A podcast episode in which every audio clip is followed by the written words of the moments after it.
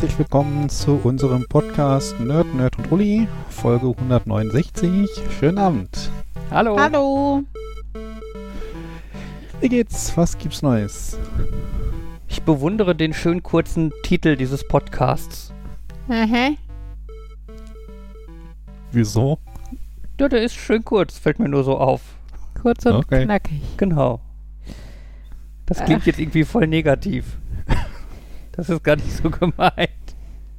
Ach ja. Anyway, wie geht's euch? Ach ja, ganz gut. Jo. Ja.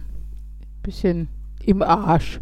Also körperlich, weil ich heute das erste Mal, glaube ich, wirklich den ganzen Tag im Garten geackert habe. Und äh, mit geackert meine ich geackert im Sinne von mit Schaufelschotter rumgeschottert.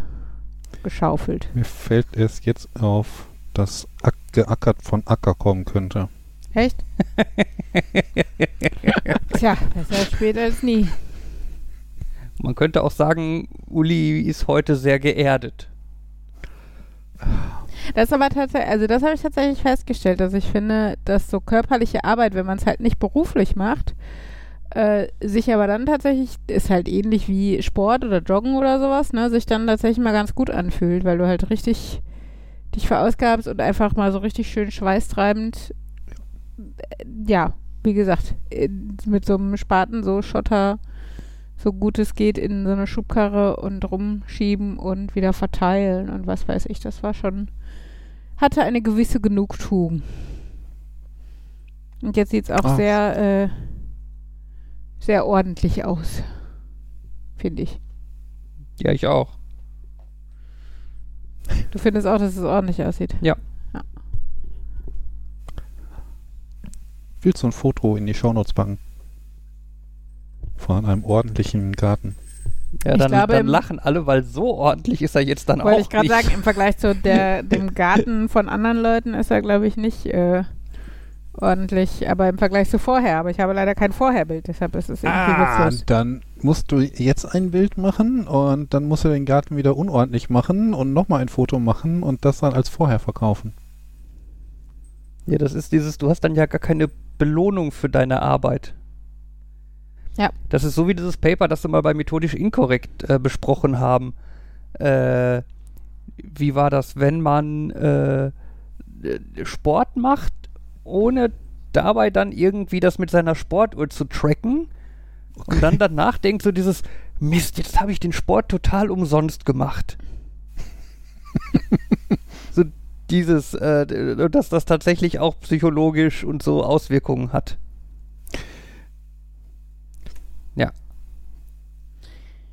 Ja, das kenne ich so zumindest. Mir sagt ja das äh, Go-Spiel dann ab und an mal, du hast so und so viele Kilometer gelaufen, bis so viele Kilometer gelaufen, hier hast du ein paar extra Items. Mhm. Und hier schlüpft jetzt ein Ei und dein Kumpel, der virtuell mit dir rumläuft, der ist auch ganz toll und hat für dich ein paar Bonbons gefunden. Da lohnt es sich dann auch richtig, äh, durch die Gegend zu laufen. Ja, und dann bist du mal von der Arbeit nach Hause gelaufen oder so und dein Handy sagt dir, ja, äh, wie du bist gelaufen, habe ich gar nicht mitbekommen. Ne? Und dann Mhm. denkst du, boah, so eine Kacke. Alles umsonst. Für nichts.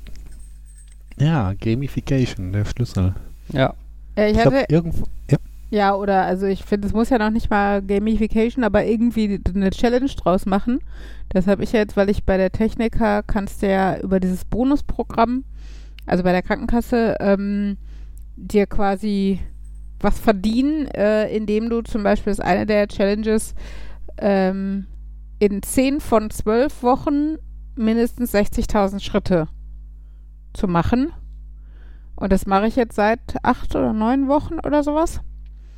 Hm. Und äh, ja, da ist es halt, also da ist es halt auch so, dass du natürlich diesen einen äh, mehr oder weniger willkürlich gewählten Wert hast und den versuchst zu erreichen. Und das führt dann halt auch mal dazu, dass man dann äh, abends um 10, wenn die Kinder und Fabian ins Bett gehen, man noch eine Runde Spaziergang durchs Viertel macht, damit man noch mal ja 2000 Schritte sammelt oder so. Genau. Aber ja, hat er immerhin dazu geführt, dass ich jetzt acht Wochen lang 60.000 Schritte die Woche gemacht hat. Und äh, ja. Heute, der Tag im Garten hat geholfen. Ich habe heute 11.300 Schritte gemacht. Aber 60.000 Schritte die Woche. Wenn man das jetzt, okay, ich, ich weiß, dass mit ein Schritt ist ein Meter, das passt eher so für Kinder, die unbedingt probieren, große Schritte zu machen, aber wenn man das trotzdem so als Regel beibehält, heißt das ja, du bist quasi jeden Tag 10 Kilometer gelaufen. Jetzt großzügig gerundet. Ja. Oh ja. Ja, ich meine, das ist natürlich, also je nachdem, was man macht, also zum Beispiel, als wir da im Ferienpark im Urlaub waren oder so, ist man dann allein schon vom Haus zum Schwimmbad und zum Indoor-Spielplatz und zur Pommesbude oder was auch immer gelaufen. Dann war man mal einen Tag shoppen oder generell in den Supermarkt gehen oder so. Das sind ja alles Strecken, die man macht. Aber wir haben zum Beispiel auch jetzt mit dem 9-Euro-Ticket, bin ich ja mit den Kindern ab und zu dann mit, ähm, mit dem Bus zur Schule und Kindergarten gefahren und bin dann ähm, manchmal, also jetzt nicht jeden Tag, aber wenn das Wetter nett war und ich zeitlich irgendwie nicht, keinen Stress hatte, bin ich ja dann auch zurückgelaufen. Aber das heißt, das heißt ja dann, obwohl du Urlaub gemacht hast, hast du trotzdem für deine Krankenkasse Dinge getan. Ja, was heißt für meine Krankenkasse? Das ist ja wieder Ich falsch. weiß. Das ist ja wieder Ich weiß. wie für wie, wie die, die App hat es nicht gezählt, also hat es sich nicht gelohnt. Aber es ist ja grundsätzlich für mich und äh, meine Gesundheit. Und die Krankenkasse supportet mich nur, indem ich dann Geld dafür kriege. Dass die Krankenkasse natürlich dadurch einspart, dass du gesünder bist und Ja, obwohl ich tatsächlich, Weniger. also ich habe letztens noch von jemandem gelesen, der das seit einem Jahr macht. mhm. Äh, also ich glaube, da waren es 10.000 Schritte am Tag, aber grob halt in der Richtung und sagt, es hat sich nichts verändert. Also weder Gewichtsverlust noch irgendwie, ja, was weiß ich. Also ich kann auch nicht einschätzen. Ich glaube, ich habe vorher nicht ganz so viele Schritte gemacht, aber ich glaube auch nicht so viel weniger. Also 50.000 werden es vorher auch in einer Woche, glaube ich, gewesen sein. Also je nach natürlich auch nach Jahreszeit und ne, wie pff, klar, als wir alle Corona hatten und eine Woche im Haus saßen oder zwei, habe ich da sicherlich keine 50.000 Schritte gemacht, aber äh, ja, ich sag mal in so einer normalen Arbeitswoche mit Schule und Kindern und was weiß ich, äh, schon, schon eher, aber das ist, also und im Sommer ist es natürlich auch leichter, von daher habe ich mir einen ganz guten Zeitpunkt, glaube ich, auch ausgesucht dafür. ich habe ich hab heute ganze 130 Schritte gemacht. Hey, es ist im Vergleich zu vor einer Woche um die Zeit schon 100 Schritte mehr.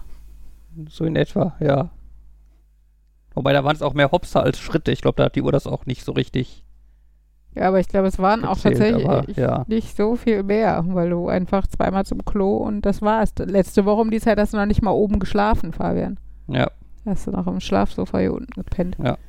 Genau, da könnte man nachfragen, gibt es ein Update? Ist jetzt alles wieder gut? Oder haben sie den ausgetauscht? Genau, Fabian läuft Fuß? morgen Marathon. Alles wieder gut. Ja, nee, ich war äh, äh, beim äh, Orthopäden, der sich das Ganze angeguckt hat. Ich dachte jetzt, der würde Röntgenbilder machen, aber der hat nur von draußen einmal drauf geguckt und meinte Von draußen klingt jetzt auch so wie, du warst irgendwie in so einem Zimmer und er hat von draußen aus dem Fenster gewunken und einmal reingeguckt. Na, er hat von außen auf den Fuß geguckt. Das war so eigentlich, er guckt drauf, sagt, oh ja, das ist ja noch geschwollen. Müssen sie mehr hochlegen, am besten 24,7.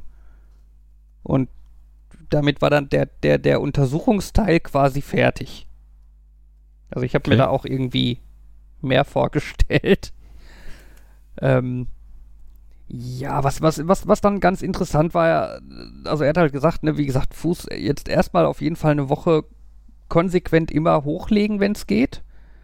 Ähm, damit da halt einfach die Schwellung weggehen kann. Ne? Dann wird es natürlich auch angenehmer, weil die drückt natürlich und tut weh. Ähm, ansonsten hat er mir aber auch gesagt, dass ich den Fuß belasten darf, bis er weh tut. Okay. Weil äh, der Teil von dem Knochen, der gebrochen ist, der ist unterhalb der Belastungslinie. Also du hast ja, der Knöchel ist ja quasi das Ende vom Unterschenkel? Und, nee, nee, äh, unter, äh, äh, von dem Beinknochen. Da, da, da sind ja zwei, oh Gott, ich muss mir ein Bild suchen. Ich bin kein Biologe. Ja, bevor ich mich jetzt hier das um, war auch nicht mein Nebenfach, deswegen. ja, ja, bevor ich mich jetzt hier um Kopf und Kragen äh, rede. Äh, wo sind die ganzen hier? Biologen unter unseren Zuhörern hinterher sagen, das ist völlig verkehrt. Ja. Der. Wir sind uns einig, es gibt zwei Beine, meistens zwei Beine, die fangen so im Hüftbereich an und Oberschenkel, Unterschenkel und irgendwann kommt der Fuß.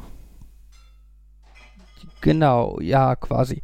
Und der, der, der, die, die Knöchel links und rechts sind quasi die Enden von den beiden Beinknochen.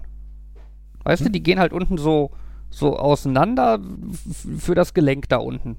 Ja. Für, den, für das Fußsprunggelenk. Na?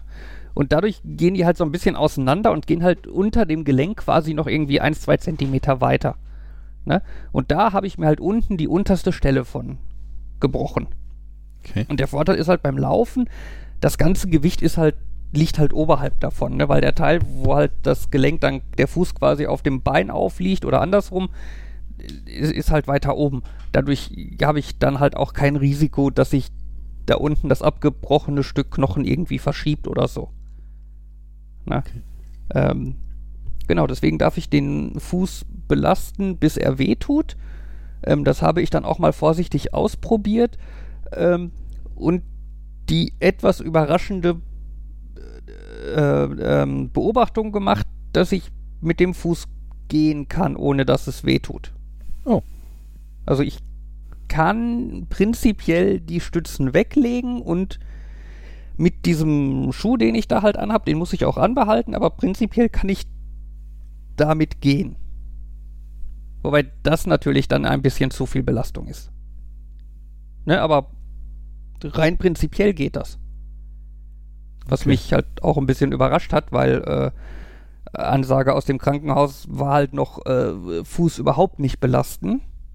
Ne? Und dann jetzt so innerhalb eines äh, Arztbesuches halt so ein bisschen von überhaupt nicht belasten zu so viel belasten, wie man möchte, äh, zu wechseln, war dann schon äh, ein interessantes Erlebnis. Ja. Ja, das andere ist ja schon wieder eine Woche her. Ja, das ist veraltet so schnell. Ähm, ja, Marco, ja. Ansonsten, was ich noch also komisch fand, dann, dann war ich da in diesem Behandlungszimmer und dann kam der Arzt rein, halt mit so einer medizinischen Maske auf, die er dann auch irgendwie erstmal nach einer Minute oder so am Computer absetzte. Hm. Wo ich schon so ein bisschen mir dachte, hm, äh, okay. Aber ich habe ja meine FFP2-Maske auf, ne? Vielleicht denkt er sich dann, er ist dann ja relativ geschützt, weil ich eine gute Maske auf habe und dann kann er vielleicht mal eine Minute durchatmen oder so. Und dann meinte er zu mir, und ich zitiere jetzt so mehr oder weniger wörtlich, meinetwegen können Sie die Scheißmaske hier auch absetzen. Oh. Mhm. Ja, dann habe ich mir gedacht, ja, nee, dann lasse ich die jetzt erst recht auf. Und also nicht, dass ich sie vorher vorgehabt hätte abzunehmen, aber ne, also Mhm. das, das, nee. Ja, das hat dem Ganzen dann doch irgendwie so ein bisschen Dämpfer verpasst. Ähm, und äh, Also- bleib jetzt da, um meinen Fuß da belastend äh, be be be behandeln zu lassen und dann muss ich da ja auch nicht wieder hin. Ja, ist halt, also ich finde mal krass, dass es Ärzte sind. Also die haben halt Medizin studiert. Ne? Also ich meine, das ist, weiß nicht, die Kassiererin beim Edeka oder was sagt, sie müssen keine Maske mehr tragen, ist ja noch was anderes. Aber, Ja. ne? Wie, wie, wie mir jemand sagte, schöne Grüße an dieser Stelle, Orthopäden sind keine richtigen Ärzte. Die behandeln eh nur Sachen, die auch von alleine weggehen würden. Wer hat das denn gesagt? ich, ich oute hier niemanden. mhm. Ich kann mir das schon vorstellen. Ach ja. Sind Sie Arzt, Orthopäde? Also nein. Mhm. Ja. Ach ja. Schon überlegt, äh, sollen wir dann in drei Wochen wieder zum Westfalenpark und du nimmst so ein bisschen Flüssigbeton mit, wir machen das luftdicht, damit da niemandem wieder was passieren kann. Ja, aber dann machen wir auch so ein, so ein Zelebrierungsfoto davon. Irgendwie Hände schütteln überm Loch oder so mit den Sanitäterinnen, die wir noch eingeladen haben oder so. So ein bisschen Absperrband symbolisch durchschneiden. Genau. Ich eröffne den jetzt nicht mehr so gefährlichen Weg hier oder so. Ich habe schon überlegt, sollte man da irgendwie vielleicht am Westfalenpark sagen, Vorsicht, da ist was, da kann man sich verletzen? Ich glaube, wenn du für jedes Erdloch sowas machen würdest, dann wäre der Westfalenpark einfach geschlossen. Okay, Also es war ja wirklich, es war eine Kuhle im Boden. So. okay, gut. Sorry, das kann dir halt überall passieren. Gut. Fabian, was ist? Ich, ich, ich, ich, ich bin gerade wieder, die, die Welt ist ein Dorf und so. Ich gucke mir gerade an, der, der Arzt, der mich äh, da behandelt hat und so. Also jetzt der Orthopäde. Genau, der Orthopäde hat übrigens keinen Doktor. Mhm. Ähm, du erinnerst dich an unsere Hebamme damals, Ja, die in einem bestimmten Krankenhaus früher mal gearbeitet hatte, ja. wo auch meine Mutter gearbeitet Ja. hatte. Rate mal, wo dieser Orthopäde früher mal gearbeitet Oh hat. Mhm. Also ich glaube, es ist ähm, ja lustig. Tja. Sorry, äh, interner. Äh, Ja. ja. Ja, das ist so der aktuelle Stand meines äh, Fußes. Und bei euch? Fuß Fuß ist in ist Ordnung. größtenteils okay. Das war doof ein Gedanke. Hatte letzte Woche wieder ein bisschen Spaß mit Rücken, aber dann hänge ich ja immer hier diesen Hängesessel auf, damit ich mich daran hochziehen kann und dann ist das auch bald wieder vorbei. Das ist also dieses Kettengeklimpere. Hört man das Mist? So. Äh, ganz dezent. Ich, ich habe schon überlegt, ob du da irgendwie jemanden an der Wand hängen hast oder so. Nein, nein, nein, das ist der Hängesessel. Hier ist niemand an der Wand.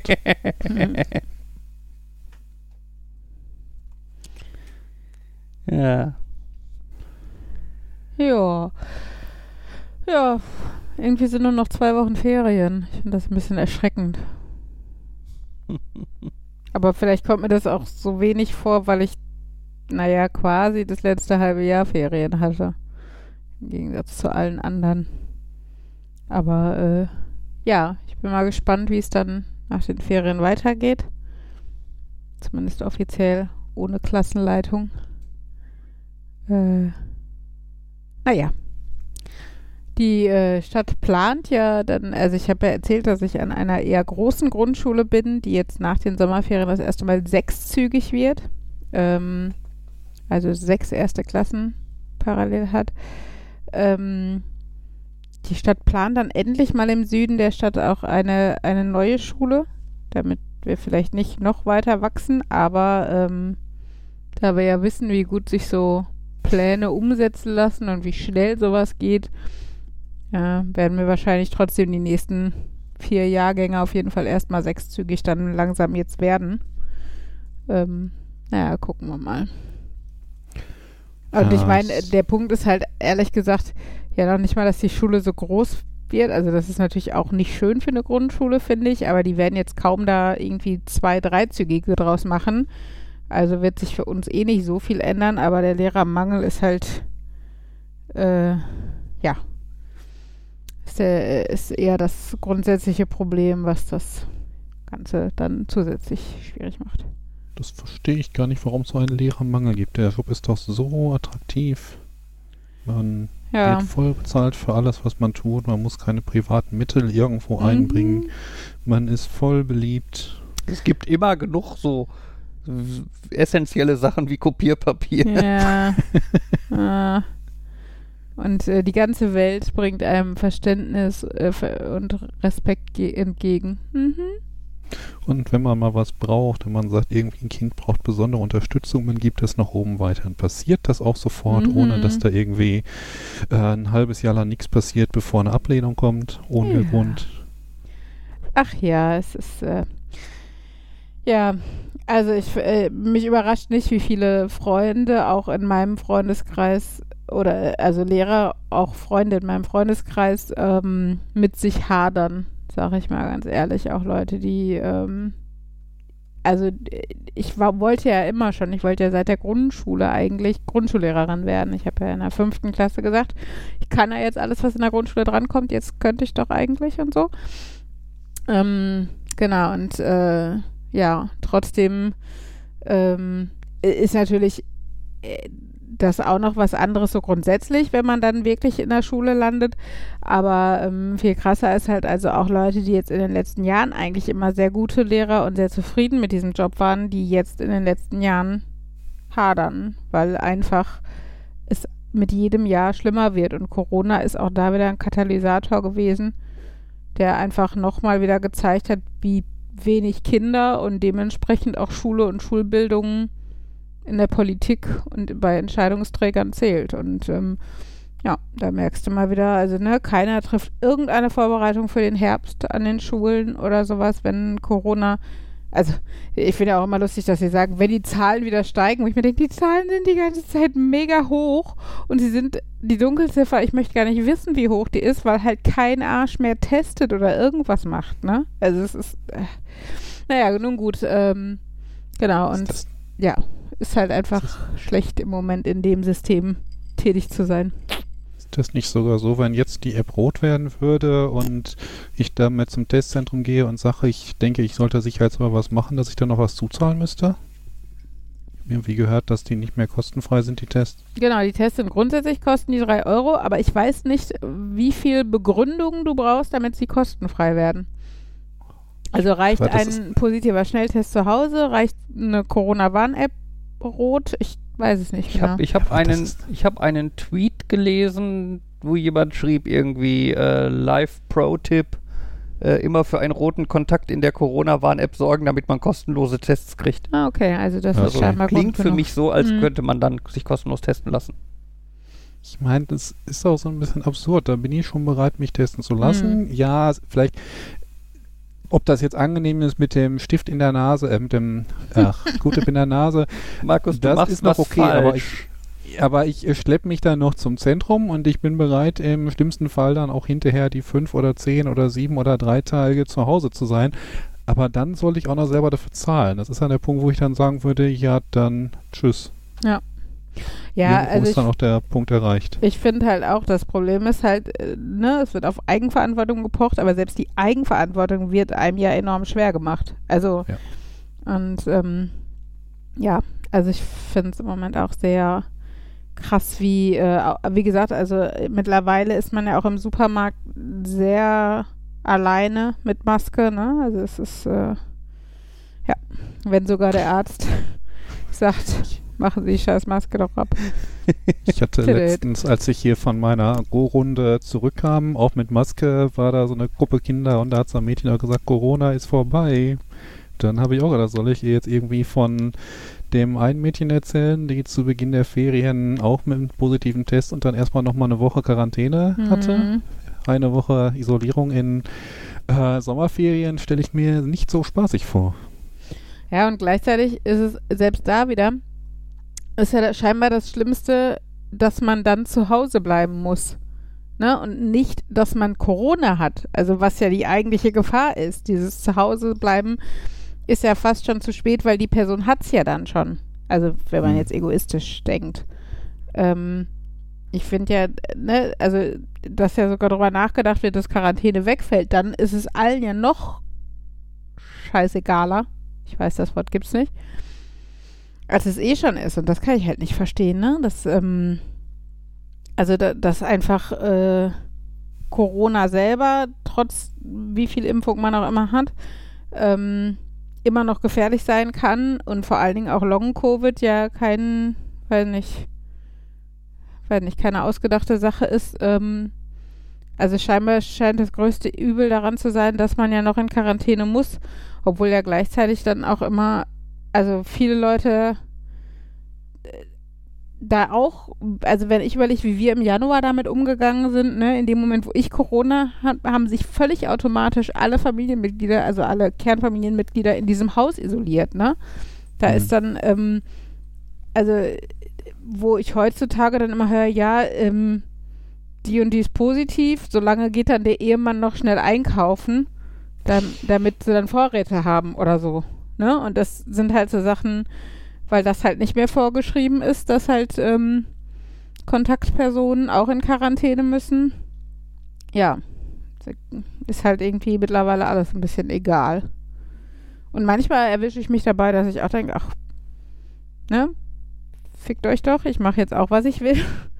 Und ähm, teilweise hätte ich ja auch nicht gedacht, dass es mal wieder so weit ist, dass trotz solcher Zahlen man auf Geburtstagsfeiern und sonst was geht. Und ich genieße das ja auch oder Urlaub oder sowas. Und das ist ja auch wichtig, das merkt man ja auch, dass man das eine bestimmte Zeit durchhalten kann, aber halt nicht die ganze Zeit, diese Isolation ähm, und auf alles verzichten. Aber gleichzeitig, äh, ja, fühlt es sich doch arg komisch an, so zu tun.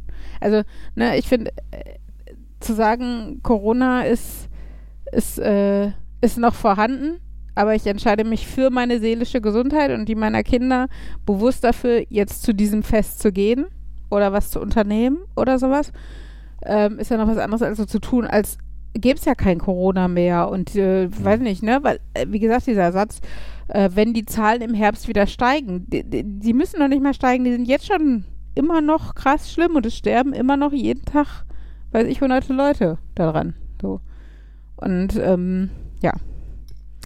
Naja, von daher, mal gucken wo du eben meintest, Leute, also jetzt, um von Corona wieder wegzukommen, ist ja vorbei, ähm, äh, wo du eben meintest von wegen äh, Lehrer und Leute, die gerne Lehrer werden würden. Es, ich habe das äh, die Tage wieder bei mir bemerkt, dass ich ja auch manchmal gerne erklärbar bin.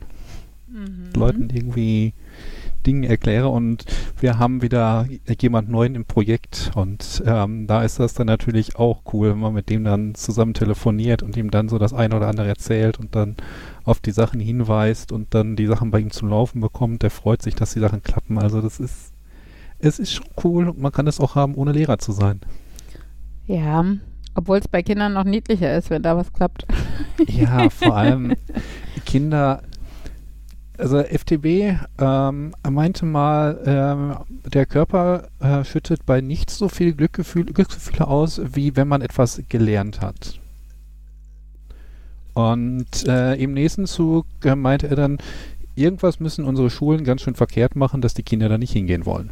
Ja, ja, ja. Es ist halt, ganz viel ist sehr widernatürlich da, habe ich das Gefühl. Und ich glaube, ähm, ja, ich glaube, dass die Grundschulen noch gar nicht so schlecht dastehen, aber wie gesagt, auch da, du hast halt das Problem, dass da ja auch 25 Individuen sitzen und nur weil sie sechs Jahre alt sind, sind die ja nicht gleichgeschalteter als Erwachsene es wären. Und ähm, von daher ist es ja generell ihr Glaube zu sagen, oh, wir machen jetzt tollen Unterricht und dann finden den 26 Kinder toll. Hm. Ähm, weil selbst wenn es toller Unterricht ist, hast du vielleicht Glück und 70 Prozent finden den toll. Aber die 30 Prozent Kinder, die, denen das zu laut und zu unruhig ist oder denen das zu strukturiert ist oder was auch immer, fallen wieder durchs Raster und sind unzufrieden. Das heißt, es ist in so großen Klassen von total gemischten Menschen einfach immer eine Glückssache, wie viel, also den Nerv von wie vielen triffst du gerade. Und ähm, Deshalb geht ja die Tendenz dahin, äh, die Kinder sehr frei arbeiten zu lassen. Ne? Also, dass sie selber entscheiden, was ich wann arbeite. Aber auch schon diese Entscheidung ist wieder für manche Kinder zu viel. Ne? Also es ist dann ja auch schon wieder eine Entscheidung in eine bestimmte Richtung. Also wenn du den Freiarbeit machen lässt, also ne, du machst halt äh, eine Lerntheke zum Beispiel, wo Arbeitsblätter liegen und die Kinder entscheiden selber. Die einzige Bedingung ist, tu etwas und lass die anderen in Ruhe arbeiten. So. Ähm, und äh, ja, du kannst mir hinterher irgendwie präsentieren, dass du etwas gemacht hast. Aber, also, ne, aber gleichzeitig, das klingt erstmal toll, aber es ist schon eine Entscheidung in eine Richtung, dass du einen sehr offenen Unterricht machst. Und das ist für manche Kinder, nämlich die, die eine Struktur brauchen, die eine, ähm, die, die irgendwie ein eine Zeitvorgabe und eine klare Arbeitsanweisung brauchen, ist das schon wieder zu offen.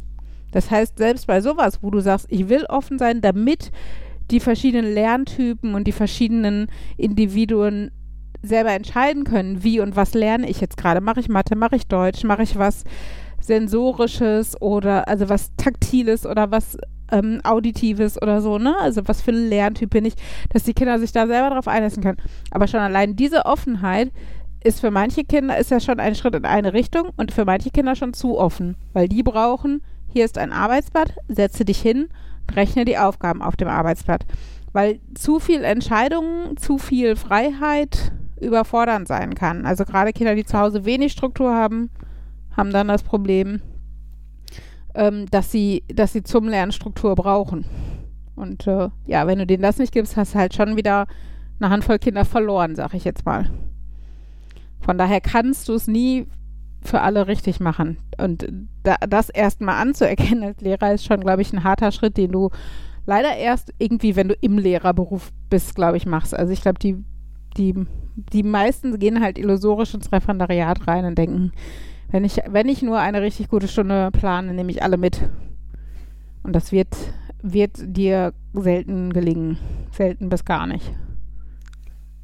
Sorry, das war wieder ein hm. Lehrermonolog. Ja. Naja, aber es hilft, äh, es hilft gerade heutzutage, sich jeden Tag vor Augen zu führen, ich kann nicht jeden retten. Also gerade an einer, an einer staatlichen Schule, wo dir so viele Steine in den Weg gelegt werden, also passiv im Sinne von, es fehlt so viel, sei es Personal, sei es Material, sei es Geld und Räumlichkeiten und Technik und was auch immer. Ähm, also da, äh, ne, da kannst du, also kannst du noch weniger die Welt retten und, und äh, ja, wenn du dann auch noch, so wie ich jetzt, nur Teilzeit und mit eigener Familie ähm, da bist, muss, muss man sich das, glaube ich, noch mehr vor Augen führen, als jetzt so junge, motivierte Menschen, die gerade aus dem Ref kommen und wirklich ähm, die vielleicht noch keine eigene Familie haben und kein Haus oder sowas, ähm, die wirklich noch mit der eigenen Klasse die Ambition haben, da ganz viel zu bewegen. Und die, also das ist auch wichtig, dass die Menschen so ticken, sonst wäre von vornherein alles verloren. Aber selbst die werden lernen oder müssen für die eigene seelische Gesundheit lernen, dass sie nicht alle abholen können und nicht alle retten können. Aber es ist wichtig, dass sie motiviert sind, weil sie damit zumindest die Chance haben, ein paar zu retten oder also zu retten klingt immer so melodramatisch, aber bei ein paar Kindern was zu verändern oder ähm, das, das Bestmöglichste aus denen rauszukitzeln oder neue Impulse zu setzen oder so. So, jetzt bin ich auch fertig. Gut. Ähm, ja? Nein, das kratzt gerade wieder ein bisschen. Yeah, ja, das ist hier Ulis Kabel. Ulis Kabel. Ulis Kabel. Das ist Fabians Podcasten. Wobei Ulis Kabel macht, das bei mir komisch ausschlägt. Hm. Weiß ich nicht. Ach ja. Ja. Ähm, wir haben gestern eine Serie angefangen zu gucken. Ähm, und zwar auf Amazon Prime. Äh, Stand-up. Oh Gott. Glaube ich. Mike.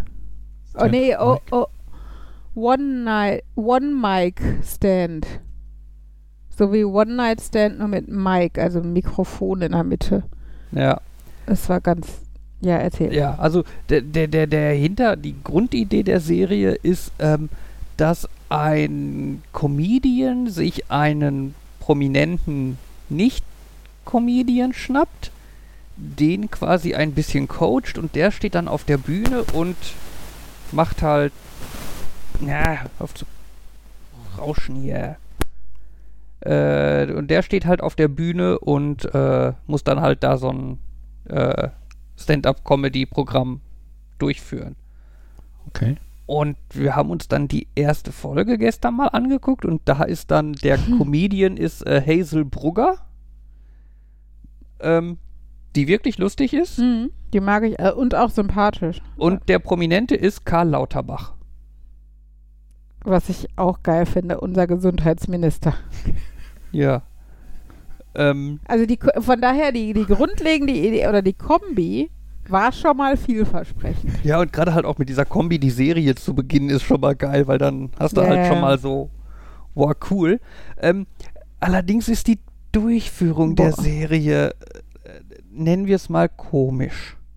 Also, nein, vielleicht, vielleicht ist sie auch total genial und sie kommt bei uns nur nicht gut wir an. Wir sind zu alt das, dafür das, oder so. Ja, Ich bin zu alt für den Scheiß. Ja. Ähm, nee, also irgendwie weiß ich nicht. Also Moderator ist Teddy Tecklerbahn, der da irgendwie so ein bisschen zu sehr so eine Teddy-Show draus macht.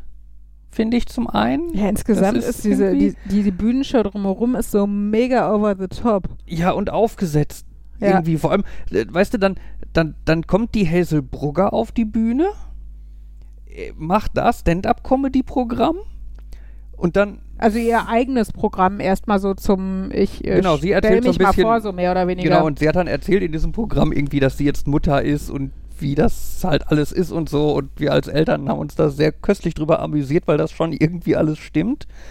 Ähm, aber dann kommen halt so Sachen, weißt du, sie verwendet dann in ihrem Programm irgendwie den Begriff Milchpumpe und dann macht so quasi plöpp und an, also äh, nach dem Ende des Satzes wird dann quasi eingefügt ein Video, was damit beginnt, dass sie sich irgendwie Milch abpumpt, was auch irgendwie so ein bisschen awkward war, und dann irgendwie ging, um Karl Lauterbach zu treffen. Und dann sah man halt in dem Video, wie sie ihn irgendwie getroffen hat und ihn da zum Schein überredet hat, bei dieser Show mitzumachen. Und dann macht's plöpp und du bist wieder in dieser Show, wo Hazel Brugger auf der Bühne steht und die redet halt nahtlos da weiter, wo sie halt vor diesem Einspieler aufgehört hatte. Das klingt nach einem Schnittfehler, ja. Ja, aber das Ganze machen die irgendwie dreimal. Ah. Oder äh, ne, dreimal so völlig uninspiriert irgendwie da reingeschnitten. Und ja, es wirkt sehr. ja, ne, da, da, okay, am Ende war dann der Auftritt von Karl Lauterbach. Ähm, ich formuliere es mal so, an seinem Timing muss er noch ein bisschen arbeiten. Aber ich meine, gut, ne, was willst du halt von jemandem erwarten, der das halt nicht professionell macht und da halt vielleicht auch einfach kein Händchen für hat oder so. Ne, Ja. Ist halt so. Manche Leute sind witziger, manche Leute ich, nicht muss, so. ich muss sagen, Karl Lauterbach ist halt, hat halt das Problem in Anführungsstrichen, dass er in der ganzen Zeit davor in den einfachen Videomitschnitten, wo er sich mit Hazel darüber unterhält, witziger war als auf der Bühne, weil er halt einfach an sich, glaube ich, einen sehr coolen, trockenen Humor hat, wenn man ihm nicht irgendwelche Gags auf der Liste in die Hand drückt. Und sagt, lies So, mal vor. Ja, genau. genau. Also der, aber einfach, also die Kombi, die beiden waren schon mega sympathisch beide, ne? Also Karl Lauterbach und Hazelburger und irgendwie wirken die überraschend ähnlich dafür, dass sie ja völlig unterschiedliche, naja, Persönlichkeiten Ja. sind. Ja, und dann, dann war halt, war halt auch dieser Auftritt von Karl Lauterbach und dann ist der Auftritt zu Ende und dann sagt er, danke für den Applaus oder irgendwie so und plöpp und die Folge ist zu Ende. Wo ich mir denke, ich hätte jetzt doch gerne irgendwie noch so ein bisschen gesehen, wie die Hazel Brugger mit ihm irgendwie noch ein paar Minuten spricht und sagt, gut gemacht, das hättest du besser machen können, was weiß ich. Ne, Wie so- hast du dich auf der Bühne gefühlt? Hast du gemerkt an einer Stelle, dass du die verloren hast, die Zuschauer? Ja, Oder sowas? äh, äh, irgendwas, ne, aber halt so plöpp Ende. Ne, der ist aufgetreten und damit ist der Sinn der Folge beendet. Ja. Also, Der irgendwie, wie gesagt, der, der, der Mittelteil wirkte sehr unprofessionell, wo sie es einfach irgendwie dazwischen geschnitten haben, so als wäre ihnen hinterher aufgefallen, oh, wir haben diese Bühnenschau und wir haben diesen Videozeug. Wir müssen das jetzt irgendwie dazwischen klatschen. äh, es wirkte für mich noch mehr wie, wir haben diese Bühnenshow gemacht, das war dann aber zu kurz Hm. äh, und haben uns dann noch überlegt, komm hier, Hazel, produzier doch mal noch eben hier zwei, drei Videos mit dem Lauterbach, äh, Behind the scenes. die wir dann da reinschneiden können. Hm. Also, ja. Ja, aber also so wird es ja nicht gewesen sein, weil das halt muss, war ja schon vorher alles gedreht und sowas. Also, egal. Äh, Ganz, ganz ehrlich, ein Argument für meine Theorie, wenn die wirklich Videos gedreht hätten und geplant hätten, die zu zeigen, Hm. hätten sie sie auch dem Publikum gezeigt, Ach so. das da vor Ort saß. Und da war kein Bildschirm, meinst du? Da war kein Bildschirm und sonst hast du immer nach so einem Einspieler, dass das Publikum applaudiert. Das war halt nicht. Der Einspieler war zu Ende und es war sofort Mucks, also grundsätzlich Mucksmäuschen still, weil die Leute auf den nächsten Gag von der Hazelbrugger gewartet haben. Ja, keine Ahnung. Also ich würde das jetzt alles nicht überanalysieren wollen. Ja. Ich denke, vielleicht geben wir dem Form- Format auch noch eine Chance, aber es wirkte alles so ein bisschen unrund. Ja, und mit der nächsten, mit der zweiten Chance muss ich noch hart nachdenken. Also ich bin noch nicht Echt? überzeugt. Ja, Ich gucke das auch alleine. toll. Bin verzweifelt. Mhm.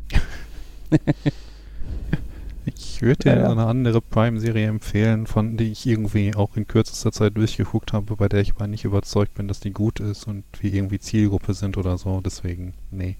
Ja, aber wenn du sie durchgeguckt hast, dann hat sie dir ja zumindest gefallen. Naja, oder es ist dieses, man kann nicht weggucken wie bei dem Unfall. Auch das kann entertainend sein.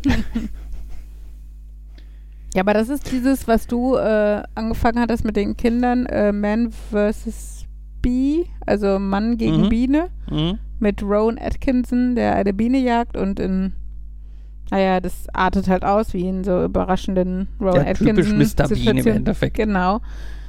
Ah, und ich kann das gar nicht haben.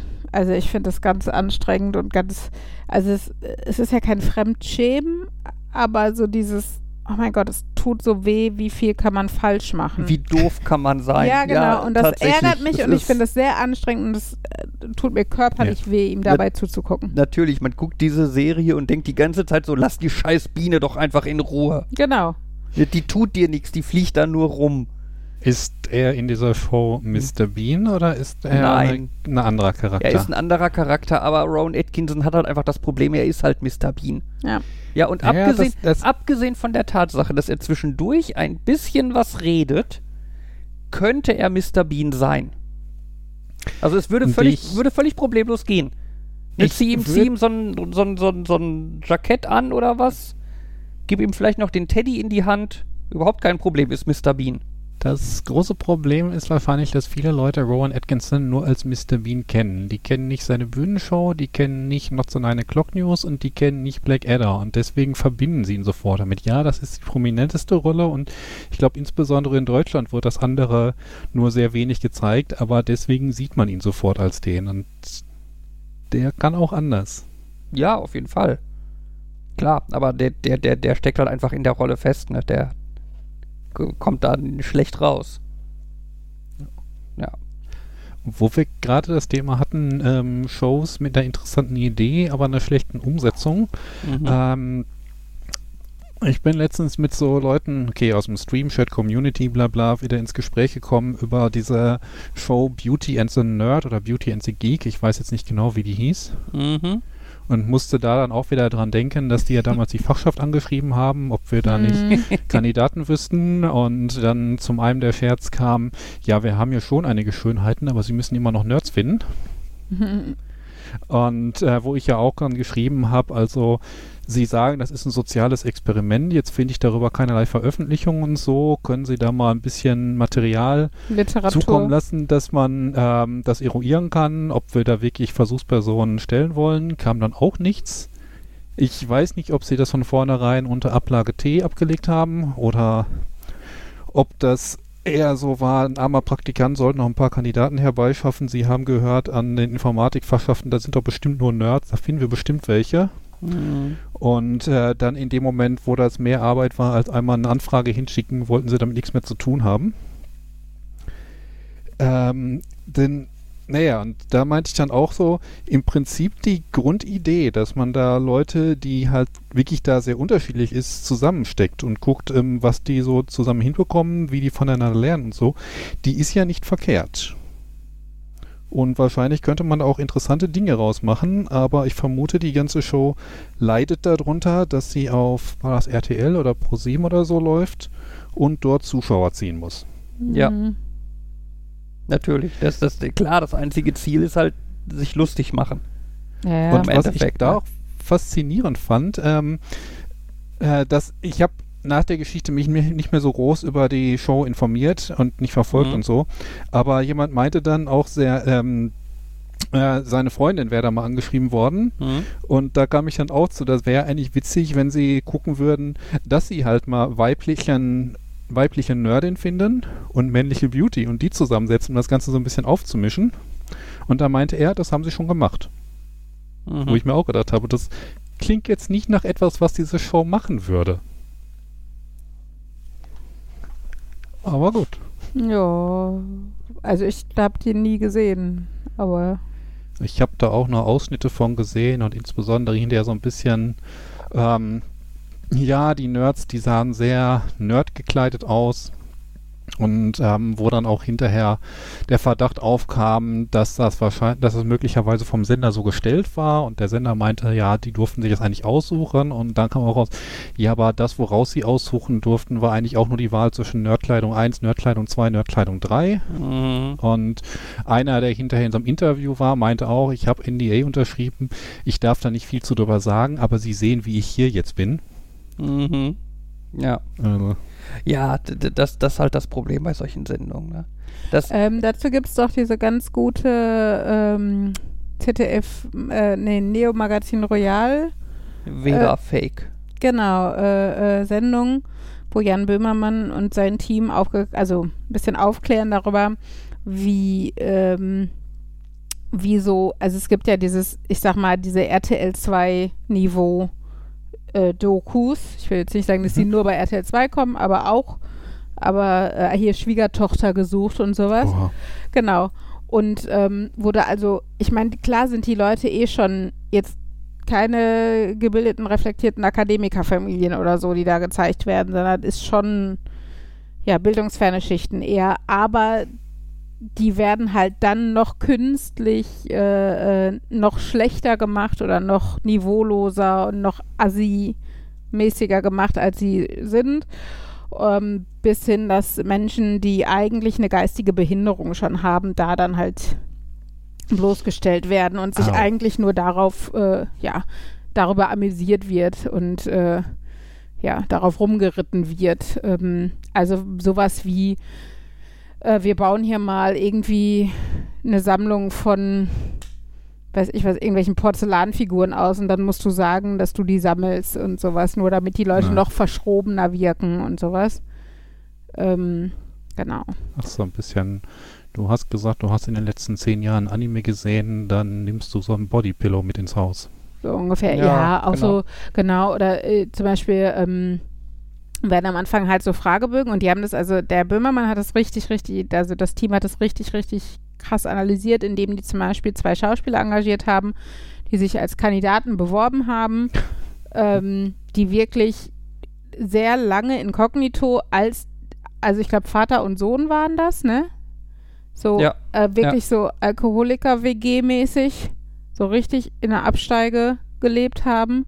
Und dann kam halt das Drehteam und hat sich quasi echt schon so die Finger geleckt, als sie gesehen haben, wie assi der wohnt und so. Und hat dann halt diesen Fragebogen ausgefüllt. Und dann kamen halt auch so Fragen, wie trinken sie regelmäßig Alkohol? Und im Endeffekt waren das halt beides Alkoholiker und das haben sie gesehen und das haben sie haben sie dem Team auch mitgeteilt und das Team hat es aber, also das habe ich natürlich mit versteckter Kamera dann von Böhmermann ausgefilmt und äh, das Team hat es halt sehr deutlich in dem Fragebogen, ja, dann kreuzen wir mal angelegentlich oder sowas, ne? Weil Alkoholiker Mhm. dürfen halt nicht, also Menschen mit psychischen und Suchterkrankungen dürfen natürlich nicht in solchen Sendungen ausgebeutet in Anführungsstrichen werden. Ähm, ich sag mal, ich pack den Link in die Show Notes. Ja, Genau, wer, das, also ich, wer das noch nicht kennt, genau. ist also auf jeden ist Fall unterhaltsam zu gucken. Ja, und sehr äh, aufklärend, mit welchen Mitteln da subtil das noch mehr verdreht wird. Ähm, ansonsten, wo wir dann gerade beim Thema äh, sich über andere Leute lustig machen sind, ähm, es gibt ja auch Fälle, wo das Ganze dann schon wieder in gewisser Weise okay ist und wo ich es dann auch gerne gucke und mich mit drüber lustig mache. Äh, ein Beispiel ist äh, James May, unser Mann in Italien. Mhm. Ähm, das hatte uns ja vor einem Jahr, glaube ich, der Jens damals Als empfohlen. Gastnerd damals. Ja. Genau. Aber da war da James May da noch in Japan, James oder? May in Japan. Genau, das gilt als erste Staffel. Genau, das war davon. quasi die erste Staffel von James May, unser Mann. Und jetzt ist halt Staffel 2 rausgekommen, James May, unser Mann in Italien. Wo er dann halt über sechs Folgen oder so durch Italien reist, so einmal von Süden nach Norden. Ähm, genau, und da muss er dann halt auch, also muss im Sinne von, es wird gesagt, die Produzenten haben ihn dazu gezwungen, das zu tun. Ähm, Mhm. ich gehe mal sehr fest davon aus, dass es, dass, dass er da in die Entscheidung mit involviert war und so. Ähm, Genau, auf jeden Fall ist es sehr unterhaltsam und der macht ein paar blöde Sachen und blamiert sich und ja. vermute, der wird aber auch dafür deutlich besser bezahlt und ist sich da deutlich besser bewusst, was er da tut, als die gesuchte Schwiegertochter. Der dürfte da richtig viel Geld für kriegen, ja. Und Mhm. äh, wie gesagt, ich gehe auch davon aus, dass der da äh, nicht vielleicht sogar selber derjenige war, der die Idee hatte, das zu machen oder äh, dass er halt zumindest gefragt wurde, bist du bereit, das zu machen? Hm. So ein bisschen wie der Little Alex Horn, der da so sitzt, als wäre er der Minion vom Taskmaster und dann guckt man in die Credits und stellt fest, das ist quasi alles von ihm. Ja, genau. Genau, der ist Produzent und hat das geschrieben und erfunden und die Musik dafür geschrieben und genau. Ja. Ne, deswegen, also ich finde, da ist es halt auch kein, nicht in dem Sinne Mitleid haben. Ne, man, der, der weiß genau, was er tut und Hm. Äh, macht das freiwillig und kriegt viel Geld dafür. Ich meine, so ein bisschen mach, verrücken wir uns hier ja auch und überspielen uns selbst manchmal. Also überspielen, okay, wir werden nicht so gut bezahlt, ich mache was verkehrt. Du wirst nicht so gut bezahlt. Ich, ich wusste, ich hätte bei der Vertragsunterzeichnung besser lesen müssen. ja, Jetzt weiß ich, wie ihr euer Haus finanziert habt. Ja. Hm. Bislang sind 100% aller Werbeeinnahmen bei uns gelandet. Ich habe gedacht, 100% aller Werbeeinnahmen werden gespendet. Das auch. Das ist cool, das geht gleichzeitig. Und 100% der Werbeeinnahmen sind bei Jan gelandet. Ja, Hm. Immerhin schön, wenn man sich nicht Sorgen wegen so solcher Probleme machen muss. Hm. Ja, das ist so, hm, müsste ich jetzt irgendwie gucken, dass ich es auf der Steuererklärung anders angebe und so. Nein, ich habe einfach keine Einnahmen. Genau. Ja. Naja. Ich bin, ich bin, ich darf ja, das ist ja jetzt ein kleines bisschen spoilern, aber ich bin sehr auf die nächste Folge mit Jan gespannt. Okay. Ich freue mich da sehr drauf. Ich, Okay. Ach ja, ja. ich, ich, ich, ich, habe so das äh, Gefühl, das könnte unterhaltsam werden. Ja. Wenn einer eine Reise tut, dann kann er was erzählen. genau. Das muss nicht positiv sein. Ja, das, das ist jetzt, ne, diese Folge hat Jan einfach gar nichts gesagt. Und nächste Folge redet einfach mal nur Jan. Äh, hä? Also eigentlich sagen wir gar nichts. Wir sitzen nur hier und hören zu, wie Jan redet. Oh, lass uns das unabgesprochen, äh, lass uns das so absprechen und beim nächsten Mal durchziehen. Und Hallo, seid ihr noch da? Ich höre euch nicht mehr. Abspannen. Er ist anscheinend fertig. Das. Ein wenig. Müssen, müssen wir nur gucken, dass er diese Folge nicht hört. Aber die letzte hat er ja auch nicht gehört. Hat wohl Besseres zu tun im Urlaub. Echt, ey. Ja. So ein Banause. Dabei hätte er doch unsere äh, Downloadzahlen dann diese Woche erhöhen können. um eins. Um eins. Ja. Wer weiß, vielleicht erzählt er all seinen anderen, äh, all seinen, wie nennen, wie nennen die Leute, wie nennt man die Leute, die auf der gleichen Reise mit einem sind, die man vorher nicht kennt und Mitreisende. Vielleicht erzählt er allen von uns und die hören uns dann schon fleißig und unsere Zuschauer Und äh, stecken Jan, dass wir über ihn lästern. Ja, allein schon, dass sie, na, ich hoffe, dass die, die alle hier dreimal uns anhören, dass die Zahlen in die Höhe schießen.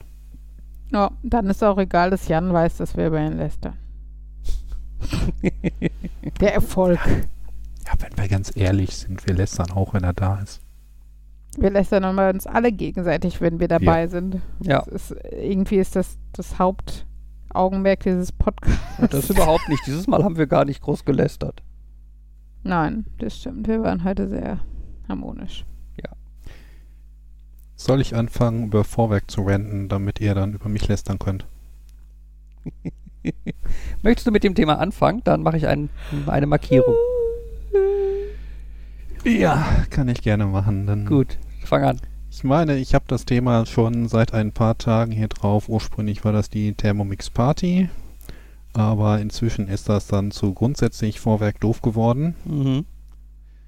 Und zwar, ähm, Ja, äh, wie, es gibt ja Tupper-Partys, es gibt Candlelight-Partys und solche Sachen und es gibt dann auch Thermomix-Präsentationen, wo dann man in der Truppe zu jemandem geht, der so ein Monstrum schon hat und dann kommt eine Beraterin dazu und zeigt einem dann, zeigt der Gruppe dann, was man alles damit Tolles machen kann. Man macht ein Abendessen zusammen mit allem möglichen Kram und Nachtisch und so weiter und hinterher wird dann geguckt, wer von den Gästen denn auch gerne so ein Monstrum in die Küche stellen möchte.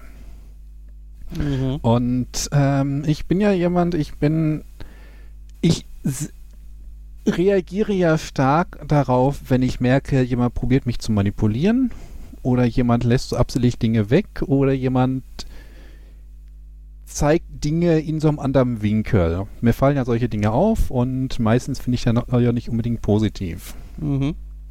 Und das fing da dann halt schon an, ähm, dass quasi gezeigt wird, dass man alles Cooles damit machen kann. Das geht ja ultra schnell wenn man die ganzen Sachen schon vorbereitet hat, also wenn man eine Stunde vorher schon alle äh, Gemüse geschnitten hat und andere Sachen vorbereitet und man hat quasi alle Tupperdosen aus dem Schrank schon da stehen, dann muss man die nur noch da reinkippen und ein bisschen daran rum äh, drehen und so weiter. Und dann geschieht das alles von alleine. Mhm.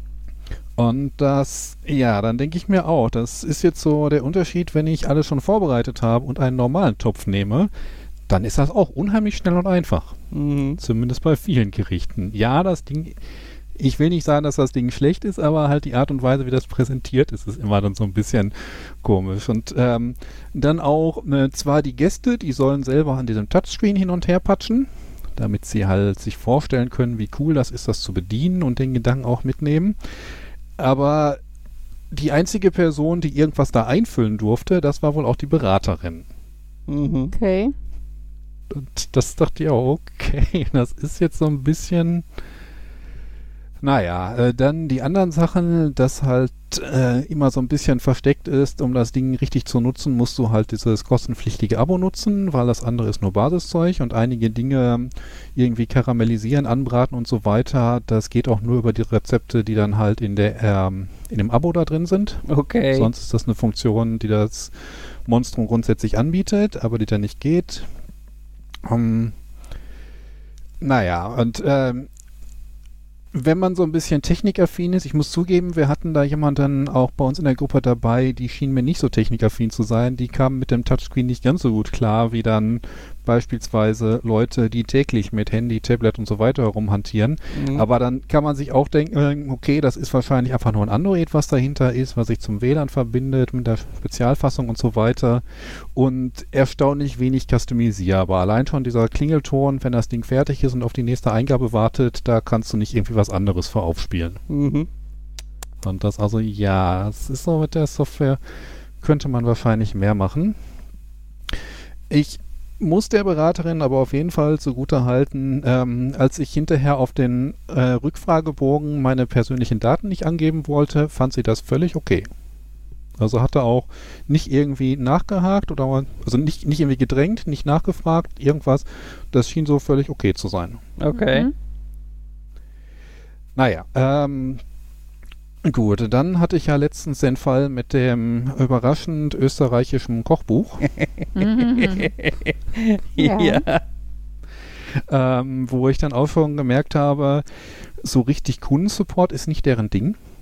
Denn wenn ich da einen Brief hinschreibe und ich kriege eine E-Mail, wahrscheinlich darauf, weil sie dann die Adresse von irgendwo anders rausgesucht haben, Mhm. der nichts mit dem und ähm, dann eine Antwort, die nichts damit zu tun hat und ich kriege nochmal einen Brief, der mit nichts damit zu tun hat. Gut, dann wollt ihr wohl nicht unbedingt mit mir kommunizieren. Dann heißt es ja immer, oh, dieses Abo, das kostet nur 4 Euro im Monat. Nein, das stimmt nicht, es kostet 48 Euro im Jahr, aber sie verkaufen es gerne mit nur 4 Euro im Monat. Von Mhm. wegen, das ist ja quasi einmal bei McDonalds gegessen, aber dafür hast du viel gesünder und musst auch nur die Zutaten dazu holen. Aber da denke ich mir auch, eine Firma, die ein Abo für 4 Euro im Monat anbietet, Mhm. die ist sich bewusst, die Leute wollen das. Und wenn ich die Möglichkeit, meistens ist das so, wenn mir eine Firma die Möglichkeit gibt, äh, monatlich zu kündigen, Mhm. Dann ähm, weiß sie auch, dann ist sie auch so sehr von sich überzeugt, dass sie weiß, der Kunde bleibt auch, der möchte uns lange nutzen. Ja. Wenn jemand mich für ein Jahr lang binden möchte oder vielleicht sogar für zwei, dann habe ich immer so Zweifel, wie sehr die von ihrem eigenen Angebot überzeugt sind. Ja, gut, oder die finden ihr Angebot gut, aber wollen auf jeden Fall dich für zwei Jahre äh, sicher haben als Geldquelle. Naja, äh, äh, dann, ähm, wenn man so ein Küchenmonstrum schon geholt hat, dann kriegt man, ähm, hat, äh, dann äh, hat man so ein halbes Jahr lang dieses Abo gratis. Mhm. Muss ich auch wieder zugute halten, dass das irgendwie sechs Monate ab dem nächsten ersten, nachdem man das begonnen hat, gemacht hat. Also ich glaube, ich habe letztlich sechseinhalb Monate. Mhm. Äh, und dann fangen die E-Mails an. Hallo, in einem Monat läuft das ab. Übrigens, diese Mail können Sie nicht äh, abbestellen, weil Serviceinformation und wichtig. Mhm. Hallo, in zwei Wochen läuft das ab. Diese E-Mail können Sie nicht abbestellen, weil Serviceinformation so wichtig. Oh mein Gott, ist das schon spät. In einer Woche läuft Ihr Abo ab. Diese E-Mail können Sie nicht abbestellen, wegen Serviceinformation und so unheimlich wichtig. Mhm. Ja, und dann natürlich. klickt man da drauf, ist in der Seite und fragt äh, und ähm, ist dabei Abo verwalten und hofft irgendwie so einen Knopf zu finden, ähm, nein, ich möchte ganz sicher nicht verlängern. Mhm. Bitte lassen Sie mich in Ruhe. Mhm. Und dann hat man auf dieser Seite Werbung, einen Abonnieren-Knopf, mehr Werbung, noch einen Abonnieren-Knopf und nochmal mehr Werbung und noch einen Abonnieren-Knopf. das ist dann so, ihr habt vielleicht ein cooles Produkt. Ich meine, die Waage können wir drüber, könnte man vielleicht nochmal ein Anführungszeichen setzen. Das ist so, da meinte meine Mutter auch, jetzt wo sie das Ding hat, da merkt sie erst, wie sehr einem die Hersteller betrügen, von wegen in der Dose von 50 Gramm irgendwas sind ja dann doch nur 48 Gramm drin. Mhm. Und ich denke mir dann, die Dosenhersteller, die haben wahrscheinlich geeichtes Kram und was auch immer noch und werden auf teuer Geld verklagt, wenn da dauerhaft nur 48 Gramm drin sind. Der Thermomix, die Waage ist so fragile, du darfst das Ding eigentlich nicht falsch verschieben, weil sonst die Dinge kaputt gehen. Es gibt da eine eigene Sache auf der Webseite, wie man das richtig machen muss. Es gibt 70 Euro teure Bretter, die du darunter stellen kannst, damit du das Teil besser verschieben kannst, ohne dass der Waage was passiert.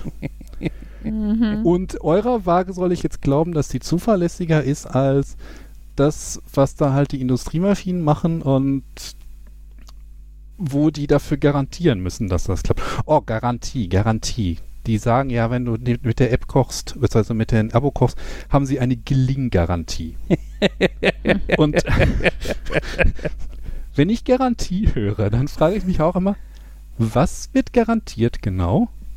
Und wer steht dafür ein, wenn das nicht klappen sollte? Was ist eigentlich juristisch hinter dieser Gelinggarantie hinter? Gelingen ist definiert als der Kochprozess wird beendet. Irgendwann sagt das Ding so fertig, das Essen ist gelungen. Punkt. Und da denke ich mir auch, wenn ich mit sowas wie Garantie um mich werfe, dann sollte irgendwo so ein Abschnitt sein, sollten sie sich exakt an die Anforderungen halten eines Rezeptes und es sollte nicht so gut werden, es sollte irgendwas dabei schlecht sein, dann informieren sie uns, dann gucken wir uns das gemeinsam an, denn wir garantieren, das sollte, das sollte gelingen. Und nein, die werfen mit dieser Gelinggarantie an allen möglichen Stellen um sich und definieren es null. Mhm. Ja, gut. Äh, ich hatte ja schon gesagt, ich werde das Abo nicht verlängern. Ich denke, wenn Sie von mir Geld haben wollten, dann sollten Sie irgendwas im Service bieten. Mhm. Ich komme dann jetzt in die Zeit, wo ich feststelle, wie äh, beschränkt das Ding wird, wenn man nicht die App hat, ob da jetzt irgendwie so gar nichts mehr geht, ob Basisrezepte noch gehen. Aber Ja. Ich meine, ich habe ja jetzt auch diese drei, vier, fünf Kochbücher und die Kochhefte, die dabei sind, die kann ich ja auch nutzen. Muss vielleicht ein bisschen Österreichisch lernen, aber sonst Aber als Kochtipp, wenn man so ein Ding hat, ähm, 250 Gramm Milch, 250 Gramm Vanilleeis, zwei Esslöffel äh, Schokoladenpulver, Kakao, wenn man den noch übrig hat, 30 Sekunden auf extremer Schredderstufe, guter Milchshake. Mhm. Hm. Uli hat Hunger. Hm. Immer. Auf Milchshake. Ja, darauf Jetzt, ja. eher Durst. Ich glaube auch, dieser Milchshake ist so ein Ding, äh, dass man da alles an Resten reintun kann, was man gerade noch zur Verfügung hat. Wenn man eine Banane loswerden wird, wird ein Bananenmilchshake. Wenn man noch ein paar kalte Erdbeeren hat, wird es ein Erdbeermilchshake. Wir haben noch Wenn man noch eine. Zucchini in der Ecke rumfliegen hat, wird es ein Zucchini-Milchshake. Mhm. Oh Gott, das ist, in, in, in meinem Kopf werden wieder Erinnerungen an einen Pommes-Smoothie wach. ja, ja, das war mm, lecker. Na, es ist. Ich finde nicht, dass es schlecht war. Es war halt einfach so nichts. Es war die falsche Konsistenz und es schmeckte genauso, wie man es sich vorstellen musste. Ja, es war das falsche Medium. Ja. Das trifft es, glaube ich, ganz gut.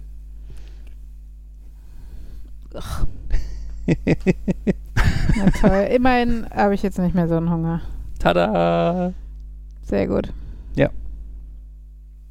Henry war heute in Köln mit meiner Tante, so richtig Städte, also Städtereisen ohne Übernachtung quasi. Also wir sind mit dem Zug hingefahren und dann so richtig Touri-Kram über die Hohenzollernbrücke gelaufen. Währenddessen hat er uns mit seinem äh, Handy, was er mitnehmen darf, wenn er irgendwie alleine Bus fährt und so angerufen und hat gefragt, ob wir denn ein Schloss an der Hohenzollernbrücke haben, Fabian und ich.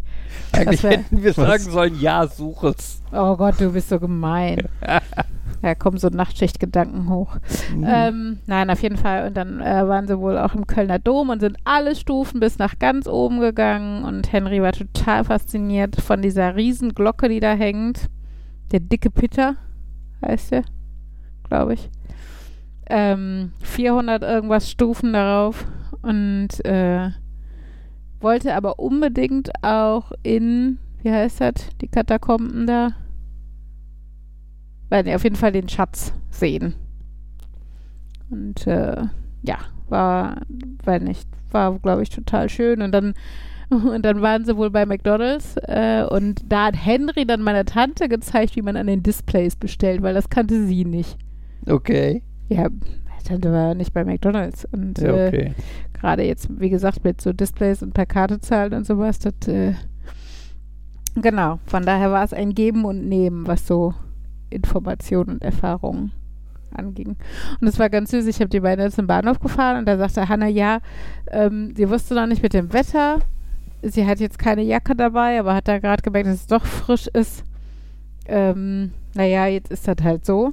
Aber ich dachte, ja, zur Not holt man halt eine. Ne, dann kauft man sich irgendwo eine billige Sweatshirtjacke oder so, wenn einem wirklich kalt ist. Und Henry so schüttelte so mit dem Finger und dachte, nee, nee, nee, nix da. Wir fahren da nicht hin und vergeuden die kostbare Zeit mit Shoppen. Das fand ich sehr witzig. Jo. Und Was hat der Ella noch Lustiges gesagt? Ach so, Ella hat, ähm, weil wir über Bananen ge gesprochen haben und dass Affen ja die Bananen von oben auf, also ne, von der richtigen Seite aufmachen und äh, dann sagte Ella, Affen und Menschen sind beide sehr schlau. Die, die Affen sind schlau, weil sie wissen, wie man die Bananen richtig rum aufmacht und Menschen sind schlau, weil sie nicht schmatzen. das war so geil. Ich habe auch gedacht, äh, okay. Ja. Ja, es ist im Moment sehr unterhaltsam mit den Kindern. Ich habe gerade schon überlegt, Henry und der dicke Peter, das klingt wie so ein politisch unkorrektes Buch von vor 40 Jahren. Ja. Gut. Ja. Ja, ich glaube, wir dürfen heute zu dritt auch mal eine kurze Runde machen, oder? Och, ich wollte noch eine Sache erklären. Das Fang an. erzählen. Eine darfst du noch. Ich hatte ja schon vor einiger Zeit mal dieses Thema, wenn man versehentlich nicht bei Amazon bestellt. Damals ging es ja um den richtig guten Stoff. Mhm. Und ähm, ich hatte heute wieder so ein ähnliches Erlebnis. Ähm, es gibt ein Buch, das wollte ich nochmal haben. Und dann habe ich auch festgestellt, okay, Amazon hätte das, könnte ich jetzt anklicken, wäre dann in zwei Tagen in der Packstation. Super. Aber Moment, es ist ein Buch und Bücher holt man in der gemütlichen Buchhandlung nebenan. Mhm. Also ähm, bin ich, habe ich mich angezogen und bin rausgegangen. Und ähm, naja, eigentlich war es auch so eine halbe Ausrede, nochmal Pokémon Go durch die Gegend zu ziehen, aber das endete dann im Buchladen. Und dann habe ich dem auch gesagt, dem Buchhändler da gesagt, was ich da haben möchte. Und dann hat er auch das Buch gefunden und hat dabei auch nicht so viel länger gebraucht, als ich brauchte, um das bei Amazon zu finden. Ich, ich habe schon überlegt, ob ich irgendwie die ISBN mitbringen sollte oder irgendwie die ISBN als QR-Code, also irgendwas, um die ganze Geschichte zu beschleunigen und mir weniger Arbeit zu machen. Aber letztlich hat es auch so geklappt und dann meinte er so, oh, irgendwie bei dem einen Versender gibt es das nicht und bei dem anderen Versender kommt so eine Fehlermeldung, Kategorie ungültig. Ähm, wir können probieren, das zu bestellen. Dann schauen wir mal, ob das da ist. Ich kann auch gucken, dass ich das direkt beim Verlag bestelle. Aber dann klappt das nicht mit morgen, sondern ja, vielleicht zwei Wochen müssen wir dann mal gucken. Mhm. Und ich probiere das jetzt dort. Vielleicht ist das morgen da, vielleicht erst in zwei Wochen. Also wenn es morgen nicht da ist und wir es beim Verlag bestellen, dann ist es auch okay, wenn es in zwei Wochen da ist. Aber ja, das, man merkt mal wieder, dass eine gewisse große Firma, große böse Firma mit Anfangsbuchstaben A sehr definiert hat, was irgendwie komfortables einfach äh, Einkaufen bedeutet und Mhm. dass Dinge einfach funktionieren. Ja. Ja, das haben die schon sehr raus. Also ich bemühe mich ja auch teilweise schon mal woanders zu bestellen und so und ah, gefühlt jedes Mal ärgere ich mich drüber. Ne, aktuell, ich habe was bei eBay gekauft und der, Verse der, der, der Absender hat das dann per DPD verschickt. Was halt hieß, dass es erstmal irgendwie zwei Tage da anscheinend irgendwo rumlag, be bevor sich dann jemand bemüht, dann mal das äh, bequemt hat mitzunehmen und ja, ist halt alles irgendwie nicht so schön. Das ist auch noch so ein Pet Peeve von mir, wenn dann irgend so eine E-Mail reinkommt, ähm, Ihr Paket ist jetzt im Versand. Durchklicken Sie hier, um es zu verfolgen. Und dann klickst du da drauf und dann steht da, ähm, dreibuchstabiger Paketdienstleister hat die Information zu diesem Paket bekommen, aber noch kein Paket, wird das wohl irgendwann demnächst bekommen. Mhm. Und dann guckst du drei Tage später drauf und weiterhin. Wir wissen, dass es ein Paket gibt, aber wir haben es noch nicht zum Transport bekommen. Mhm. Ja. Ja, schön. Äh, gut, dass ihr es als versendet markiert habt, ohne es zu bestellen. Und das ist bei mir gefühlt immer dann der Fall, wenn es was ist, was ich wirklich gerne haben möchte. Hm. Weißt du, wo so ist, das will ich gerne morgen haben. Nicht Ja. übermorgen, sondern morgen. Das dauert dann immer. Weißt du, die Sachen, die mir relativ egal sind. Weißt du, so, ich bestelle mal eine neue Steckdosenleiste, weil wir haben keine mehr auf Lager und irgendwie eine übrig zu haben, schadet ja nicht. Ne? Da ist es mir egal, ob die heute kommt, morgen oder Anfang nächster Woche. Ne? Aber das, was ich haben möchte, das möchte ich bitte sofort haben. Fairerweise auch bei Amazon laufen alle nicht Dinge, nicht alle Dinge, nicht alle Dinger toll. Ich erinnere mich da an meine Vorbestellung von April 2021. Mhm. Jeden Monat kommt die E-Mail, ein neues voraussichtliches Lieferdatum. Wir schicken Ihnen eine E-Mail, wenn wir irgendwas wissen. Ja. Ihr könnt doch eigentlich eins von den Dingern verschicken, die ihr laut eurer Seite auf Lager habt. Aber nee, ist mir egal. Ja. Ja, eigentlich, eigentlich sollte man denken, dass Amazon ja sowas eigentlich irgendwie im Griff haben sollte. ne? Ich meine, die machen ja quasi nichts anderes. Also, ja, Hm. der Versandteil von Amazon zumindest. Ähm, aber ich war zum Beispiel beim Prime Day. Da gab es ja diese Blitzangebote, ne, die dann da schön alle aufgelistet waren. Und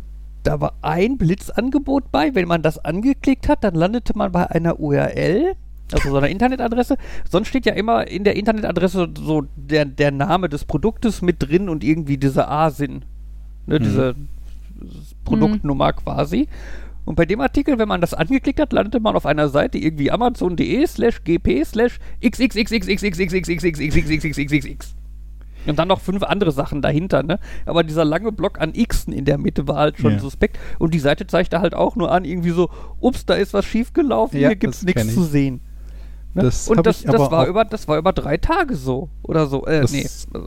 Na, aber lange. Und ich meine, es war Prime Day und das war eines der Blitzangebote. Da sollte doch irgendwie. Merkt das keiner? Das habe ich aber auch manchmal. Ich gucke auch häufiger bei den Angeboten und klicke dann da drauf und stelle fest, dass dann viele von den Links einfach nicht funktionieren oder dass die zu was völlig anderem dirigieren. Oder du klickst irgendwo drauf und bist wieder auf der Startseite, obwohl du eigentlich zum Produkt wolltest. Also manche von den Produktlinks klappen da einfach nicht. Hm. Ja, keine Ahnung, was da schief läuft. Das ist aber, das ist halt eigentlich was, wo ich sagen würde, das sollte Amazon können. Das ist jetzt insbesondere, Nicht das komische neue Feature. Sondern sollten die ja auch irgendwie, ich meine, die machen ja Tracking, wahrscheinlich Tracking wie wer weiß was und dann müssen sie auch feststellen, hm, hier ist jemand, jemand einen Link aufgerufen, den es nicht gibt und der war vorher auf der Seite. Vielleicht hat er da irgendwas geklickt, was nicht geklappt hat. Hm. Ja, das sollte eigentlich auffallen. Naja. Äh, das, ach, genau, mit dem, ach, was, April 2021. Jedes Mal, wenn ich bei denen auch beim Support kontaktiere, dann frage ich auch da nochmal nach, können Sie mir irgendwas dazu sagen, was da passiert? Und Mhm. dann meinen sie auch, ja, da ist irgendwie so ein technisches Problem aufgetreten. Ich kümmere mich mal darum, dass das schnellstmöglich in den Versand geht. Mhm. Aber offensichtlich ist dieses technische Problem stärker als alle Support-Mitarbeiter, die sich darum kümmern wollen. Tja.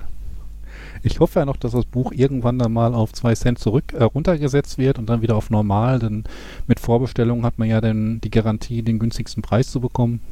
Mhm. Ja, Oder wahrscheinlich. vielleicht war das mal und deswegen wollen sie es nicht erfüllen. Ja. Ja, wobei Amazon wird das auch echt nicht wehtun, dir das Buch einfach zu schenken.